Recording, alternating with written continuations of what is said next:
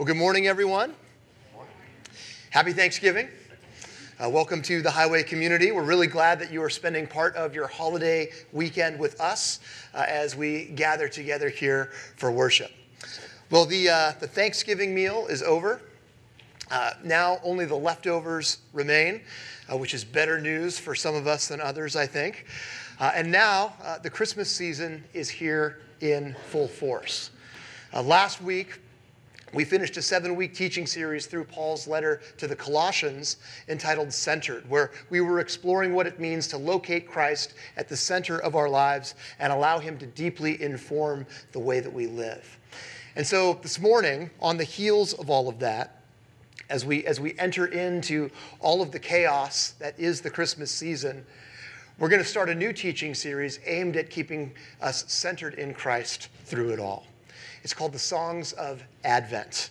And to get us started, uh, Nick is going to play a song for us called A Song Can Be About Anything. Take a listen.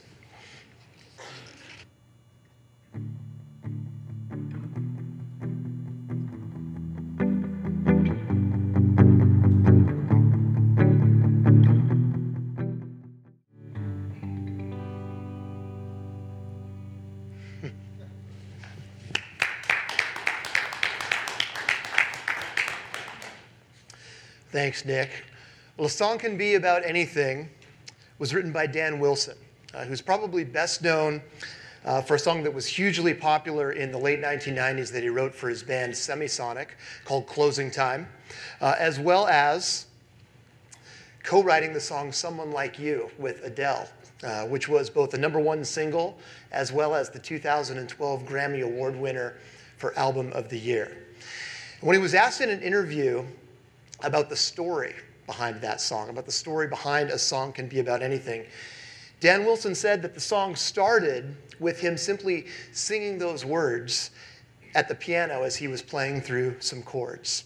And so, very much like the lyric suggests, he was basically just sitting there casting about for an idea for a song.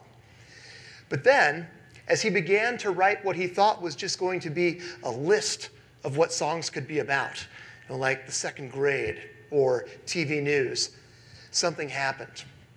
As he continued to write, the song got more and more personal. And it wound up evolving into a song about someone who had once been close to him that he had lost touch with. And so, what started out as this song that was about a, this very lighthearted list of things turned into something very poignant through the process of writing. But what I really like about that song is the way that it reminds us that while a song can be about anything, every song ultimately has something as its inspiration. Every song ultimately has something as its inspiration, whether it's the discontents of fame, or how people first met in the strangest way, or a dream of something that's being waited for. The Israelites living in the first century were definitely dreaming of and waiting for something. For centuries, as a result of their disobedience, God's people had been living under foreign control. Starting when the Babylonians conquered Jerusalem and destroyed the temple somewhere around 597 BC. God promised during that time through the voice of the prophets that one day he would deliver his people out of exile. He promised that one day he would send a savior. But even after the Israelites were allowed to return to their land and rebuild the temple after the Persians defeated the Babylonians, they were still living under foreign control. And worse, because of their disobedience, their continued disobedience, God had gone silent. He hadn't spoken for 400 years. And, and so the Israelites were left waiting, waiting, wondering whether or not God would speak again, wondering whether or not God would come again, wondering whether God would indeed fulfill his promises. And so, given all of that, no, it's not surprising that when the angels came and broke the silence, you know, when the angels came and announced that the long awaited Savior was actually coming, you know, it's not surprising at all that it inspired songs. Uh, five of them, in fact. And in these weeks leading up to Christmas, we're going to be looking together at each of these songs of Advent. These songs inspired by what the Israelites were dreaming of and waiting for, which was the coming of the Messiah. And we're going to start this morning at the beginning of the story. Luke's narrative of Jesus' life, and I'm going to try to do this without the microphone, so if you have any trouble hearing, just go ahead and raise your hand and I'll try to project a little bit louder. Luke's narrative of Jesus' life opens with the story of Zechariah and Elizabeth. Zechariah was a priest, and he and Elizabeth were both descendants of Aaron. And we read in Luke chapter 1, verse 6, that both of them were righteous in the sight of God, observing all the Lord's commands and decrees blamelessly. But they were childless because Elizabeth was not able to conceive, and they were both very old. Well, one time, when Zechariah's division of priests was on duty, he was chosen by Lot to burn incense in the temple. And, and while he was doing that, while he was inside the temple, Luke says that an angel of the Lord appeared to him. And Zechariah was startled and afraid. Luke chapter 1, verse 13 says, But the angel said to him, Do not be afraid, Zechariah. Your prayer has been heard. Your wife Elizabeth will bear you a son, and you are to call him John. He will be a joy and a delight to you, and many will rejoice because of his birth. For he will be great in the sight of the Lord. He is never to take wine or other fermented drink, and he will be filled with the Holy Spirit even before he is born. He will bring back many of the people of Israel to the Lord their God. And he will go on before the Lord in the spirit and power of Elijah to turn the hearts of the parents to their children and the disobedient to the wisdom of the righteous, to make ready a people prepared for the Lord. You know, it's hard to imagine how disorienting all of this must have been for Zechariah. You know, here he was in the middle of carrying out his priestly duty. You know, when all of a sudden an angel appears and tells him that, that he and Elizabeth are going to have a son that they are to call John, which means God is gracious. And then, as if all of that weren't enough in and of itself, you know, this idea that Elizabeth, that he and Elizabeth were actually going to have a child at their age, as if all of that weren't enough, the angel goes on then to tell him that this child will go on before the Lord in the spirit and power of Elijah to make a people prepared. And so this is huge news, not only for Zechariah and Elizabeth, it's huge news for Israel as well. Now, given both the difficulties that he and Elizabeth had had trying to conceive, and the fact that God had been silent for hundreds of years, it's not surprising that Zechariah was skeptical about all of this. And so he asks the angel for a sign, which turns out actually not to be a great decision. Look at Luke chapter 1, verse 19. The angel said to him, I am Gabriel. I stand in the presence of God, and I have been sent to speak to you and to tell you this good news. And now you will be silent and not able to speak until the day this happens because you have not believed my words, which will come true at their appointed time. And so, after very clearly offending the angel Gabriel, uh, Zechariah gets his son. Uh, and I think it's safe to assume that it was not the son that he was hoping to receive when he asked. Now, his sign is now that he won't be able to speak until John is born. He won't be able to speak until John is born. And so Zechariah has this incredible experience. Right? He gets this great news, but he can't tell anyone. And I love the way that, that Luke describes this in verse 22. It says, When he came out of the temple, he could not speak to them, to the people that were waiting for him to emerge.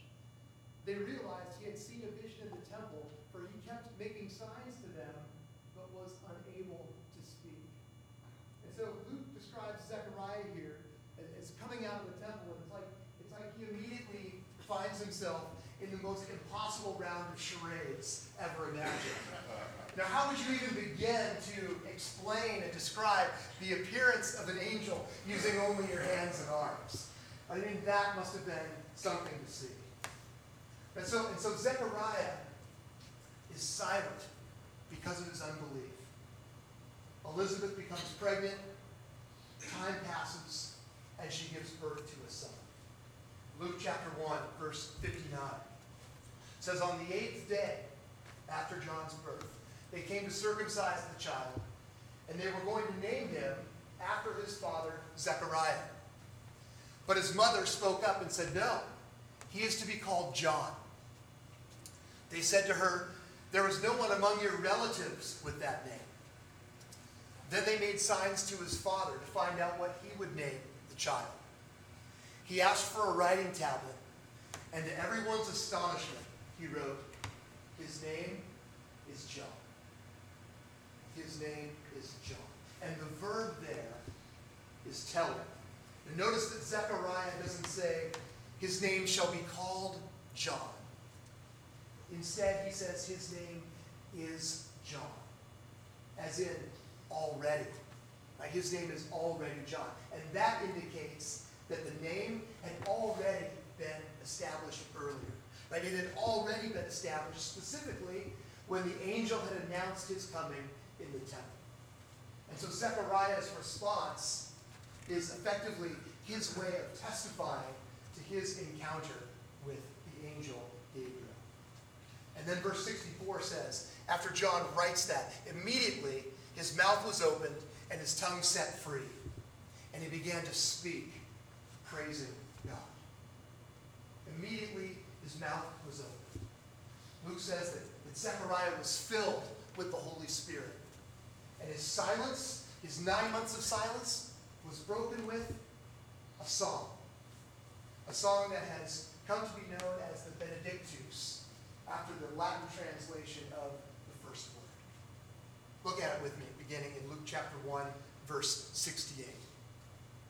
Praise be to the Lord, the God of Israel, because he has come to his people and redeemed them. He has raised up a horn of salvation for us in the house of his servant David, as he said through his holy prophets of long ago. Salvation from our enemies and from the hand of all who hate us, to show mercy to our ancestors and to remember his holy covenant, the oath he swore to our father Abraham, to rescue us from the hand of our enemies and to enable us to serve him without fear, in holiness and righteousness before him all our days. And you, my child, will be called a prophet of the Most High. For you will go on before the Lord to prepare a way for him, to give his people the knowledge of salvation through the forgiveness of their sins. Because of the tender mercy of our God, by which the rising sun will come to us from heaven to shine on those living in darkness and in the shadow of death, to guide our feet into the path of peace.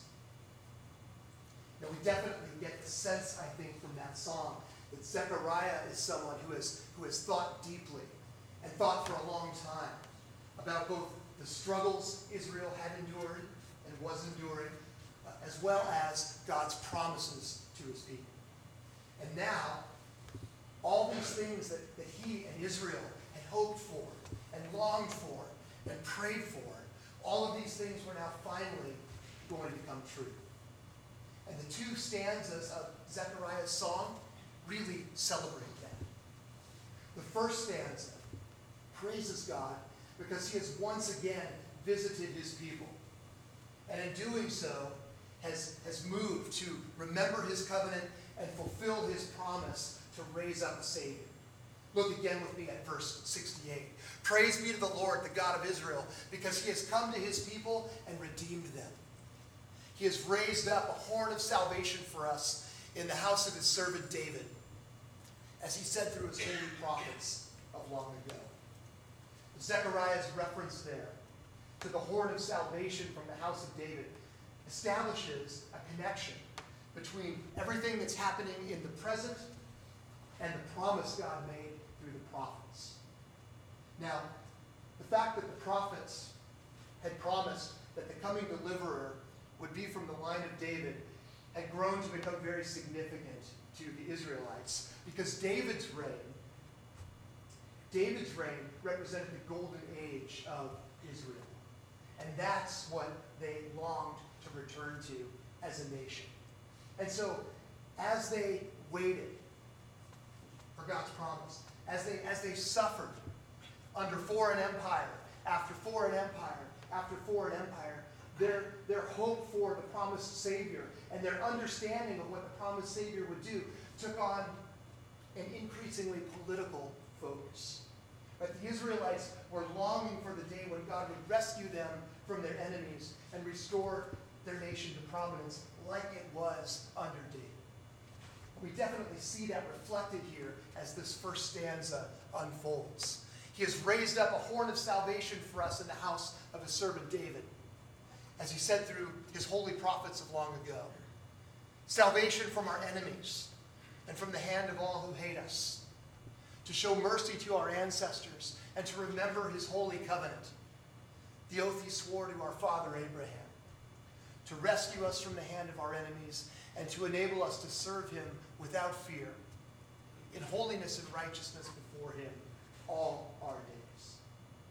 And so Zechariah's song very much celebrates Israel's hope for deliverance from their enemies. And it celebrates their hope for a new exodus that would enable them to serve God without fear in holiness and righteousness for the rest of their days. But as the focus of Zechariah's song shifts in the second stanza to his son John, we see that his vision for salvation extends well beyond deliverance from Israel's enemies. Look again at verse 76. And you, my child, will be called a prophet of the Most High. For you will go on before the Lord to prepare the way for him, to give his people the knowledge of salvation through the forgiveness of their sins, because of the tender mercy of our God, by which the rising sun will come to us from heaven, to shine on those living in darkness and in the shadow of death, to guide our feet into the path of peace. and so we see there that for Zechariah, both John's arrival and his ministry point to something. Both John's arrival and his ministry point to something bigger. John's ministry among the Israelites is just the beginning. It will ready the hearts of the people for salvation through the forgiveness of sins. It will prepare the way for God's tender mercy to manifest itself in the coming of the Messiah, which Zechariah describes here really beautifully as the rising sun that will come from heaven to shine on those living in darkness and guide our feet into the path of peace. Now, one of the most interesting things about Zechariah's story here in Luke chapter 1, I think, is the way that it mirrors on a smaller scale what's going on in Israel. One of the most interesting things about Zechariah's story here in Luke chapter 1 is the way that it mirrors on a smaller scale what was going on in Israel. Through Zechariah's story, we actually see Israel's story being acted out. We see Israel's story being acted out. Zechariah's silence for nine months mirrors the silence of the prophets.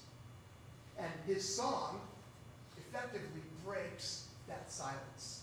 It breaks the silence with the good news that God has spoken again, and that the one coming to prepare the way for salvation has arrived. Now, the fact that the Holy Spirit fills Zechariah and breaks this great period of silence with the song is significant. And it's significant, I think, because of the way that songs function. It's significant because of the way that songs function. Songs have a unique way of helping us remember. Songs are memorable. Now, when I was in Honduras a couple of weeks ago, we were at a cafe in Copan when someone got to talking about their parents drinking MJB coffee. Now, I hadn't heard the name of that brand in years, uh, probably decades actually. But as soon as I heard it mentioned, as soon as I heard those words, those letters, MJB, you know, immediately the old jingle from the television commercial was on my tongue. Does anybody remember that? MJB tastes good as it should. That's the power of a song, right? Songs help us remember. Sometimes the strangest things. Right? But songs help us remember. But songs don't just help us remember things, they also help us remember experiences and circumstances and people and feelings. The songs have, have a unique ability to teleport us to a place. You know, for me, uh, when I hear the song Don't Stop Believing by Journey, right, which, is, which has made a real comeback over the past couple of years, thanks in part at least to the San Francisco Giants. But, when I hear Don't Stop Believing, I'm instantly taken back to my bedroom in the house that we lived in in Arizona. And that's the record that I was playing the night that a realtor was showing our house to the family that eventually bought it before we moved back to California. That song evokes a very specific memory and very specific set of feelings. When I hear songs from the Pretenders album, The Isle of View, I'm teleported back to a rainy day in February when I was driving uh, to an interview with a consultant who was conducting an assessment of the senior leadership at my home church during the time that I was serving on the staff. Right? And, and those songs bring back feelings of, of, of nervous anticipation that I was feeling going into that interview. When I hear songs from Sheryl Crow's album, Come On, Come On, I remember flying home from a ministry trip to Honduras in the summer of 2004 and being excited, filled with excitement to see my wife and kids after being gone for 12 days. My daughter Shelby was just a few weeks old at the time. But when I hear songs from that album, I'm teleported to that place. And so songs have this ability to take us places. They have the ability to take us places, to evoke specific memories and feelings. And Zechariah's song here in Luke chapter 1 is meant to function in the very same way. It's meant to function in the very same way. It's meant to teleport us to this huge moment in history. Right? To teleport us to the good news that's at the very core of the season of Advent. The good news that the silence has been broken. The good news that hope is coming. And that's important. And it's important because just like the Israelites, we oftentimes also find ourselves waiting. We oftentimes, just like the Israelites, find ourselves waiting, waiting for God to move, waiting for provision, waiting for healing in relationships, waiting for healing from addiction, waiting for healing from physical and emotional waiting for circumstances to change, waiting for a reversal to the overwhelming chaos of our world and the reminders that are all around us that, that things are not the way that they're supposed to be. And the holidays can, can really magnify and intensify all of that. Which is why next Sunday 7 p.m. at our Palo Alto campus, uh, which meets at the Palo Alto Church of Christ on Middlefield Road, we'll be hosting the longest night gathering, uh, which is a space where, where we can engage with pain and the struggle that often accompany the holidays and acknowledge God's presence in the midst of, of the darkness. And so if you identify with that, or want to come alongside others who are struggling, I want to encourage you to join us next Sunday uh, as we as we gather together. But Zechariah's song and the season of Advent powerfully and profoundly remind us that despite the way that it might feel sometimes, despite the way that it might feel sometimes, God isn't silent. He isn't silent. And so, while we may find ourselves waiting, we can wait with expectation. We can wait with hope. And we can wait with expectation and hope because the Savior, we're reminded in the season of Advent, that the Savior has come and he is coming again as he promised to bring redemption and restoration in full. Nick and the band are going to come and close us this morning time of reflection. And this morning, as, as we enter into this season of Advent, I want to give you a chance, give us all a chance to experience this story that we've looked at together. I want to give you a chance to experience this story. And so, we're going to enter into a period of silence, a symbolic of the silence that Israel Zechariah experienced.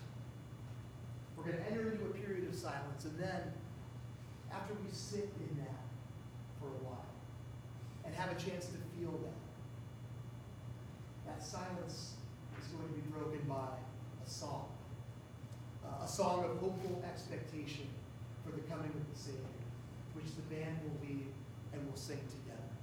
So we'll sit in silence, we'll break that silence with a song, and then after we sing, we're going to join Christ followers around the world by lighting the first of the candles of Advent, the Hope Candle, as part of a long-standing church tradition that brings focus to the coming of Christ and everything that came with it.